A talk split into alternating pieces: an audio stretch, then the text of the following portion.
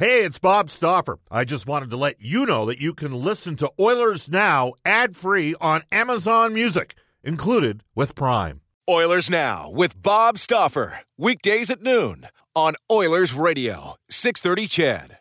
630 CHED and the Edmonton Oilers Hockey Club present the show that is everything Oilers. Oilers Now with Bob Stauffer. Brought to you by Digitex. Office Equipment Solutions North America wide? Yeah, Digitex does that. D-I-G-I-T-E-X dot C-A. On Oilers Radio, 630 CHED. Welcome back, everybody. Bob Stauffer joining you from uh, Chicago, Illinois, where tonight the Edmonton Oilers started making six straight wins to start the season. Edmonton and the Hawks tonight. This is the second hour of Oilers Now. Still to come, Troy Murray, one-on-one conversation with the longtime Hawks radio analyst and former Blackhawks player. We'll also hear from Jay Woodcroft, head coach of the Bakersfield Condors. Oilers Now is brought to you by Digitex. Don't spend your valuable time meeting with door-to-door sales reps. Digitex is your all-in-one convenient location at digitex.ca. Alberta's number one and owned and operated place to buy office technology and software. You can reach us on a River Cree Resort Casino hotline, 780-496-0063. You can text us at 630-630. We're on Twitter as well, at Oilers Now. You can tweet me personally, Bob underscore Stauffer, and Brendan at Brendan Escott. Brendan with two E's, Escott with two T's. Guests on the show receive gift certificates to Japanese Village Steak and Seafood Cook ready your table. Visit the Edmonton South, downtown Northside, and Sherwood Park location. Momentarily, we're going to go to an out-of-town scoreboard brought to you by our friends at Brent Ridge Ford in Wetaskiwin. Make sure you race down and go visit the folks at Brent Ridge Ford. Come be a part of the small town atmosphere. Let them prove why cars cost less in Wetaskiwin. Brent Ridge is the eight time President's Diamond Award winner for customer satisfaction. Give them a call at 1 877 477 3673 or visit BrentRidge.com. So it's Columbus Day in the U.S., which means there's a bunch of games that are already started. And with an NHL update, here is Brendan Escott. Yeah, the Boston Bruins leading Anaheim 4 1, five minutes into the third period there. In the third, Ottawa and Minnesota remain scoreless there in the nation's capital. Uh, 5 4, Florida has taken the lead over New Jersey on the road. About 12 minutes left in that game. And the Blues, the defending Stanley Cup champions, up a pair of goals in Long Island with 11 and a half minutes remaining there. Just getting underway in Buffalo, Dallas, and the Sabres are scoreless, Bob. New Jersey Devils 0-3 and 2 in the season have blown a 4-1 lead. They trail 5-4 to Florida. All right, uh, let's get to a conversation. Full disclosure, we pre-taped this at Morning Skate today with one of the true great guys in the business, a St. Albert uh, area product that had a terrific NHL career, longtime radio analyst for the Blackhawks. Here's Troy Murray. Troy, tell us about uh, this year's edition of the Chicago Blackhawks, and is it maybe tough to get a perspective on them, given that they haven't played a lot of games? If you look at this team, they you know they've played three games, but really they've only played two. They played uh, two games over in Europe. They played a preseason game against Berlin against a German team, and then played against uh, the Philadelphia Flyers for the season opener in Prague. Uh, obviously, they lost that game, but really after, and then basically a week in between that. The season started when they played the San Jose Sharks here at the United Center in the first of seven in a row at home. So getting off to a good start is critical, and and um, that hasn't happened. And some of the things that crept into the game last year for the Blackhawks that were an issue, uh, penalty killing and defensive play have been an issue in the first three games here. But there's a lot of optimism, um, you know, with adding certain players on the defensive side of it. Olli Maatta, two-time Cup uh, winner with the Pittsburgh Penguins, brought in to stabilize the defensive side of it, as was Calvin DeHaan, who played in his first game um, the other night against the Winnipeg Jets. So hopefully with those two guys uh, on the on the back end that the Blackhawks are going to be stronger in that area defensively once they tighten up what they need to do structurally. Up front, you've got the usual suspects. You got Jonathan Toews and Patrick Kane both coming off career years, and Alex DeBrincat, second year in the NHL, scoring 41 goals. So a lot of good things up front happening as far as their offensive ability. Those players have to match or come close to matching those numbers uh, that they did last year if this team wants to get into the postseason. Couple new faces. Um, I, I, think a lot of people are going to find out who Dominik Kubalik is. He's a really good player. He's 24 years of age, uh, a Czech player that was drafted by the LA Kings but never got a chance there. Uh, Blackhawks picked him up in a trade last year, and he's been very impressive this season. Um, and Alex Nylander from the Buffalo Sabres first round draft pick is going to get an opportunity. He was a healthy scratch last game, but looks like he's going to be back in the lineup tonight. All right. Well, you mentioned shoring up the defense, and they also went out and got themselves another goaltender, uh, you know, in, in Robin Lehner, uh, who played the other night. Looks like we're going to get Crawford tonight, but uh, just uh, maybe a thought on, on uh, Cam Ward was here last year. Lehner had a, a, massive step forward, really, you know, Bill Masterton Trophy winner, won the William Jennings as well. Uh, this is, I mean, the orders have gone basically with a split rotation so far. Is this still primarily Corey Crawford's job, or are we looking at a split rotation here too? we'll find that out as we go further down along the season. But uh, Jeremy has talked about that the play of the goaltenders will dictate really who gets the starts.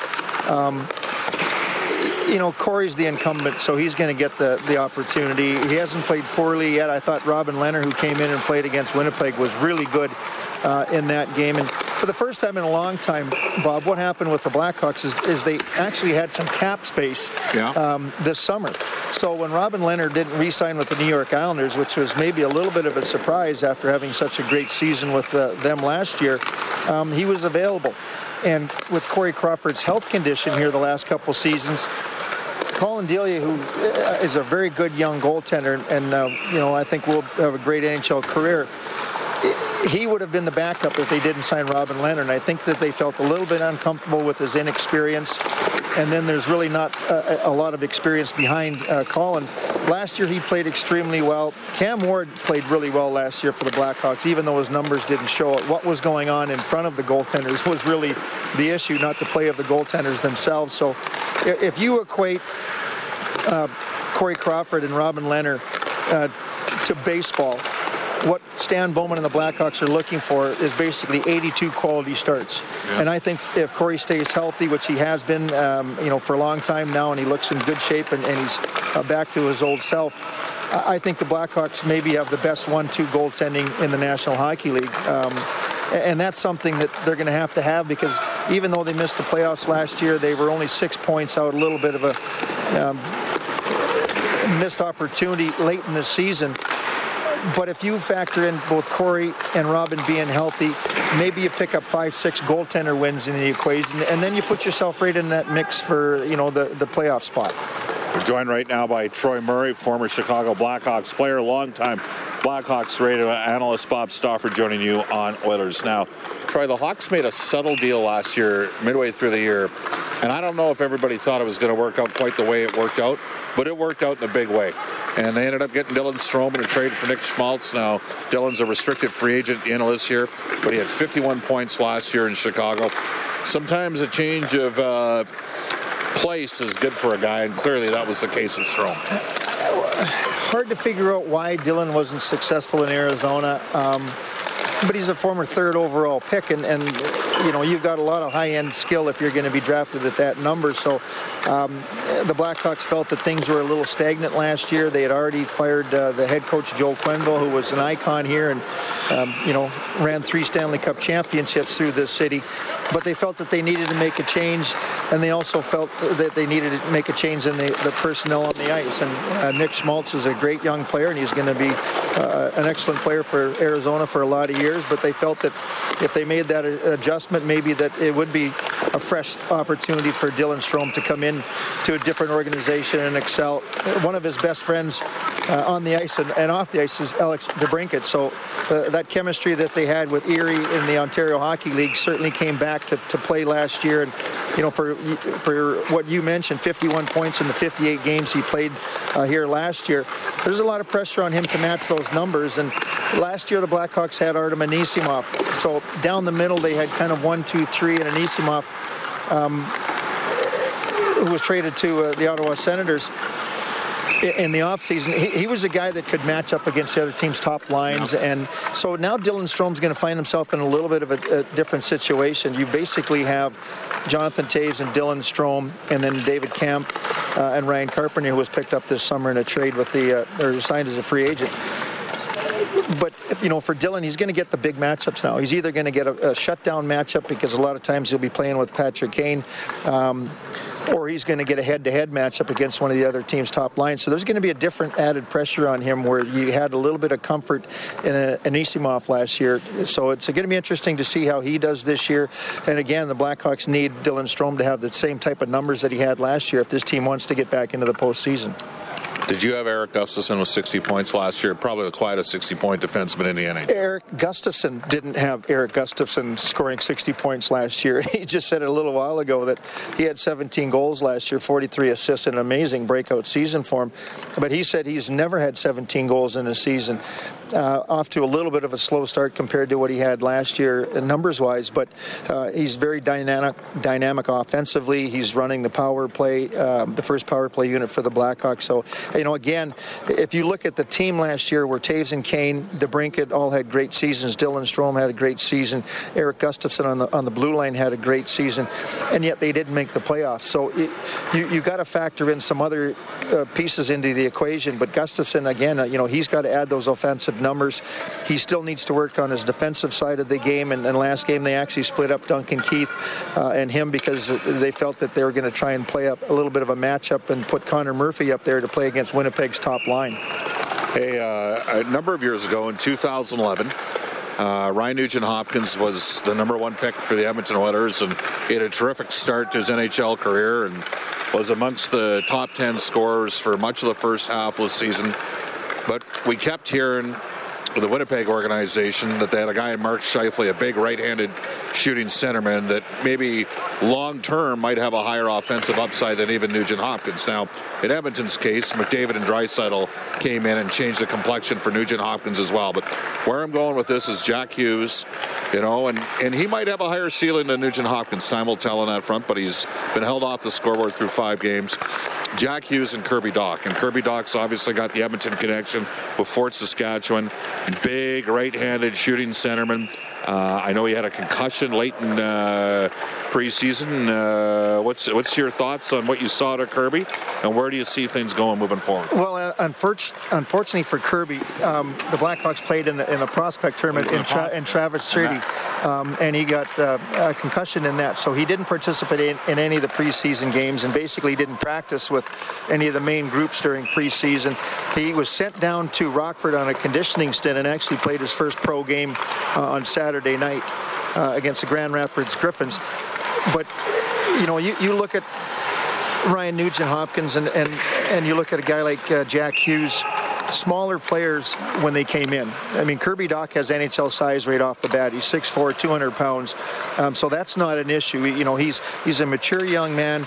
Um, and from what everybody says, while he was in that prospect tournament, um, he was the best player in the tournament by far. And you, when you compare him to a guy like Ryan Getzlaf. Maybe not as gritty as Ryan Getzlaf, but maybe higher skill than Ryan Getzlaf. That's that's that's some uh, yeah. pretty. Hawks lucked out moving as high as they did up in that. Oh, there's no doubt, and they know it. I mean, that is a you know it's a game changer, and for for Kirby and for the Blackhawks, I, I think that they were really going to give him a good look this season uh, to see maybe that if he could fill in one of the top three center positions, uh, he's going to get an opportunity to play some of the games in the American Hockey League and try and get uh, you know a little bit of an adjustment from uh, the Western Hockey League to the American League and then maybe make that step up to uh, the Pro League here at the NHL level.